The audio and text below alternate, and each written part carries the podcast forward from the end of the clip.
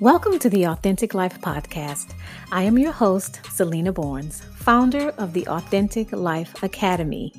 Each week, we provide you with strategies, tips, and encouragement about pursuing life's passions, embodying the confident version of yourself, and overcoming obstacles to living authentically so you can attract success and be the boss in all areas of your life. Uh, hello, everyone, and welcome to the Authentic Life Podcast. Today, our guest is Miss Erica Fulton. She is the CEO of the Calm Corner. Erica is also a first generation entrepreneur and a first generation pastor who is passionate about grief and its impact on us as a human race and the nation. Her purpose is to nurture post traumatic growth and assist individuals with the tools they need to facilitate healthy grieving. Hi, Erica. How are you? I'm blessed. How are you doing? I'm doing well. Listen, I have heard your journey, but please share your journey with our listeners and explain to us how your journey helped you step into your authenticity as a woman. Journey started way before February 12th of 2007. Um, I believe my my journey started. Um, I, I would go back to the age 15, 17. That's when I became a believer. That's when I became gave my life to Christ, and for me that set the stage for what would come into my life later on. And one mm-hmm. of the things is the death of my late husband, which it had an extremely tremendous impact on me. We were married for almost four years. And our marriage was, you know, it, it was not perfect. No marriage is. You have to work at it. It is work. But mm-hmm. and we had our we had our rough patches that we worked through. But when he died, it, it was so, it, it felt like somebody took a mirror and dropped it. And there were all these broken pieces. And mm-hmm. I was mm-hmm. looking at them trying to figure, you know, you, how do you put a broken mirror back together? And in my journey, I learned it wasn't about putting the broken, not, not so much about putting the broken mirror back together, but I believe it was about birthing something new out of it? Well, what I understand is that this experience caused you to do a lot of self-reflection. Oh right? yes, I it, I had to, I had to mm-hmm. because one of the things it did was it was like a jolt in my identity.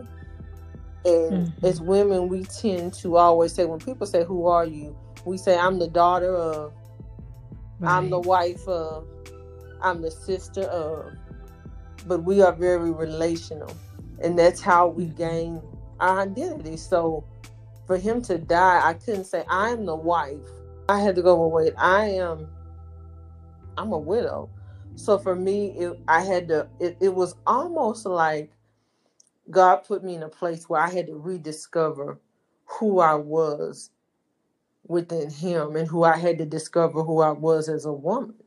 And that was a scary place for me and for a while, I was angry and I fought it. And it was like, I didn't ask for this journey. I don't want this journey. The journey I wanted was to have a marriage, you know, say I've been married 20 years and we sitting on the porch with our grandkids. I didn't ask for this journey of pain and heartache and crying and, and, and even not some days it wasn't even my prayers were not words I would just kneel down and I would cry. I would just be like, God, I'm I'm like really hurting right now. And I don't even have the words to articulate to you how much in pain I feel.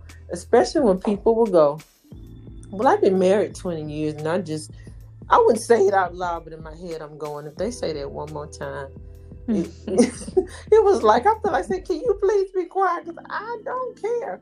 And it, it wasn't it wasn't because I want to be rude. I was just mad. I was exactly. Like, this is like yeah. salt in the wound. I was like, come on, God, really, really, you know. Right. I and, right. and in my book, Empower, um, I wrote about that. I wrote about that. Um, but I also wrote about another rough patch, that rough patch I went through in my marriage, which that that took some reflection from me. Um, wow. It was Yeah, infidelity. And Wow. when you deal with that, I mean, especially as a woman, you can begin to feel like, what did I do wrong? Am I not desirable enough?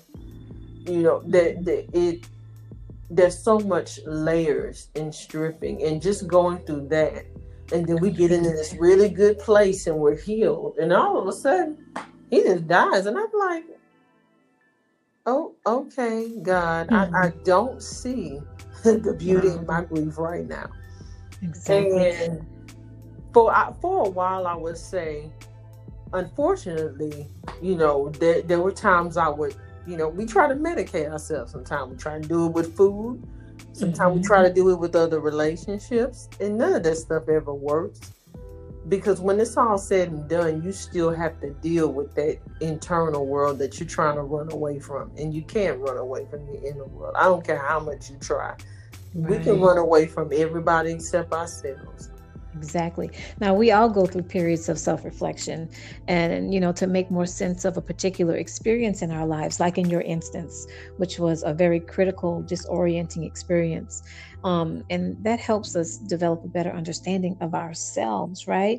Now I remember reading um, where you you said that you know your your grief was considered a gift. Can you can you expound on that? Yes. How did Now, now I can look at my grief as a gift because it was a place where I believe God was birthing empathy in me, Mm, where He was using my pain, and I didn't even realize that was going to become my place of ministry. And when this happened, you know, I, I wasn't in school for counseling.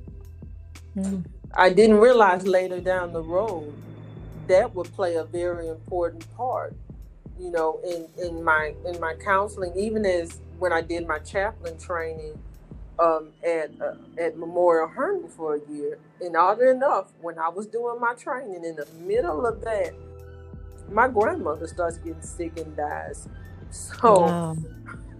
I get, I'm kind of like, oh, oh, you know, it, it was almost that familiar place of, okay, God, I know one day I'll be able to make meaning of this. And mind you, where I'm working at is level one trauma. So I Mhm. buried her and I had to go back to work the following week. My grief was a gift because my grief uh, allowed me to develop a deeper sense of empathy. And then, anytime you're in a helping profession, chaplaincy, counseling, a, a ministry, to work with people, you have to have empathy. You you have to be able to sit with them and resist the urge to try to fix them. Mhm. And it can be a very common temptation. So my gift was a grief in one way. It was developing empathy in me. And I believe the other gift it gave me was it gave me an opportunity to shed some old parts of me. And Mhm. so I, I like that scripture reference where Jesus says you can't pour old wine into new wineskins. And mm. so I believe God was preparing me for a, a, a new place. And so the grief was a way of Him stripping away some of those, some of the mindsets that would would not serve me going forward. But I believe the true gift was learning how to not waste my pain. Right. So I think it's like your experiences, they built you up for what you're doing now. You're a source of strength, a source of strength for other people that are going through seasons of struggle, hardship, and disappointments, right? yes, yes, yes, Exactly. definitely. Okay, I read where you stated uh, vulnerability leaves room for self reflection, and self reflection leaves room for growth. Let's talk a little bit about how being vulnerable is a great source of strength. Yes, yes. Being vulnerable, because when you are vulnerable, you can take your mask off. Mhm. And and, and being vulnerable, I, I like the analogy I like to use is you have a bag with a bunch of bricks in it. Mhm. And being vulnerable allows allows you to unload your bricks and that allows you to travel a lot lighter. Mm. And so that's why I say that that and that's one of the things even within my my chaplain training that they taught us about being able to be vulnerable and being able to be uh, vulnerable with with other people i mean the clients i have now the clients i have now most of them are teenagers but a lot of them have been through a lot of trauma and a lot of grief and a lot of their mm-hmm. homes were just very uh, chaotic very mm-hmm. dysfunctional so to be able to sit with that kind of population, you have to have a lot of empathy. Mm-hmm. And you have to have, I, I would say, that you really have to be able to find a way to connect. And so sometimes when it's appropriate, I may use some of my experiences on my own pain, on my own hardship, as a way to validate. You know, that could be really difficult to lose the only person that that resembled a, a stable authority figure in your life, or that was like a a, a mom or a dad. Mm-hmm. But I, I, believe there's so much vulner- so much power in vulnerability, because then you know we we get to be human and we don't demonize ourselves for it. Exactly. And it's all about self awareness, you know, having that solid understanding about who you are yes. and also self care and yes. being in in the here and now yes. and i know that uh, some of the work that you do with the calm corner right it doesn't yes. Isn't that about self-care yes it's about self-care um, it is about being refreshed being renewed. And in a calm corner it, it it's not just a physical place. A calm mm-hmm. corner can be a hobby an activity. A calm corner for, for so some people a calm corner may be them going and taking a, a hot bubble bath and listening to worship music. For right. some people a calm corner might be painting. For some people their calm corner might be their prayer closet where they can just mm-hmm. let it all out and scream and yell and mm-hmm. because it gives them a release and so the calm corner is, is also about finding a way to have a healthy release um, and i believe it's so important in light of we're dealing with COVID 19, we are mm-hmm. dealing with George Floyd, we are dealing with the nation. Um, that there's so much anger, there's there's so much grief, there's so much tension, and to help people find a place where they can release it in a way that it's not causing harm to themselves or to another person. Mm-hmm. Right. So let's let's go a little bit deeper into the calm corner explain how having a calm corner which you you said is not necessarily a place um, but how having a calm corner uh, can play a part in getting to know your authentic self better the calm core, i believe having a calm corner can enable you to know your authentic self better because it allows you to become more acquainted with your own blind spots, mm-hmm. but to mm-hmm. become acquainted in a way that's not judgmental and harsh. Because mm-hmm. when you can do that, then you are able to hold space for other people. But if you don't know how to love self, if you don't know how to be kind to self, that's going to be extremely difficult. You can't right. give what you don't have. If I don't have $25, I can't give it to you. I can't. Right. I don't have it. I don't have the exactly Exactly. you can't give what you don't have. you can't. You exactly. Most definitely. Okay. All right, Erica. So, wow, this is amazing. So, please let our listeners know how they can reach you and also let us know what services you offer. Okay. Well, they can reach me at the uh, at the calmcorner.org at outlook.com. That's my email. My Instagram is author Erica Fulton.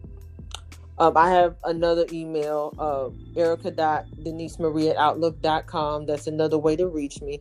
They can go to the website, thecalmcorner.org, and there is a, a space on there where they can fill out a form. And I'm coming out with another project that I'm excited about. And what is that? It's a book collaboration called Stepping mm-hmm. into Your Territory. And uh, for me, it is about awakening. Mm-hmm. Uh, it's about awakening. It's about me going from pain to purpose. And I'm not gonna, you know, tell all of it. I give a, I give a little right. sneak peek, but, but in it, but in it, I take, I take a combination of my three grief journeys, mm-hmm. and I talk about how they awakened me. Every one of them, there was a form of an awakening in who mm-hmm. I was and where God was shifting me and how He was shifting me. And in each of those journeys it, it, was just it awakened me and it made me look at the world not not in a bad way but just very different. And you said that that this is going to be a collaborative uh, project? yeah it's a it's a book collaboration. There there are probably seven or eight other ladies uh, mm-hmm. uh, with me. I'm very excited. I have a i have two more coming out after that. Oh awesome. um, one is my other one is step into your power now mm-hmm. I'm doing pre-orders with that, and people can uh, pre-order if they okay. want to email me at that thecalmcorner.org at outlook.com. Mm-hmm. Okay. They can also do that if they want to do pre-order. It is a it's the journal and the book. The bundle is like 50 because you get the book and the journal. And, and, and again, that's another collaboration project. So I'm awesome. excited about those that are coming out. I'm excited that I'm in year two of my doctorate program. so wow, you um, have a lot going on. So how do you juggle all of that?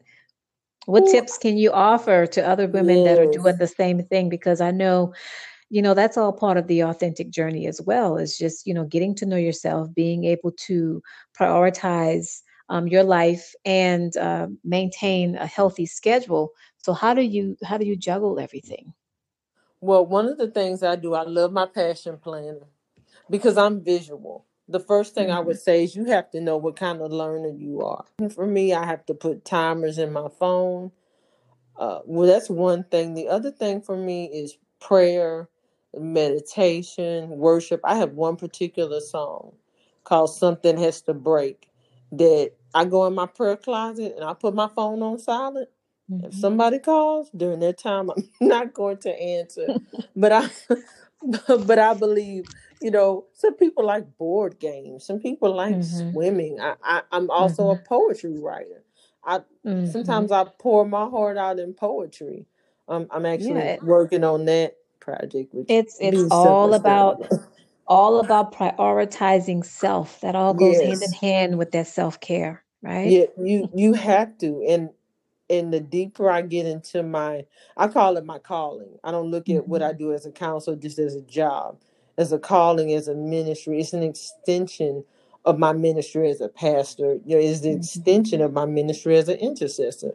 Mm-hmm. Because one of the things that I love to be able to do is connect the spiritual and the clinical dimensions of what people deal with when they go through grief and when they go through trauma because i believe sometimes people they they they unconsciously you know may say well i shouldn't feel this way you know i shouldn't mm-hmm. i shouldn't be mm-hmm. sad this person right. is with god yes they're right. with god but that does right. not negate the pain at the physical loss of the person right. and that is not abnormal so i'm big on normalizing emotions. I'm big on normalizing anger. I'm real big because it's mm. the emotion in and of itself is not unhealthy. It's what you do with it that makes it destructive, not anger in and of itself. Exactly. So, what services do you offer? I am what they call a licensed chemical dependency counselor. So, I do substance abuse counseling. Um, I also offer pastoral counseling uh, within the under the umbrella of grief. I am what they call a licensed professional counselor intern. I'm supervised by Robin Exum.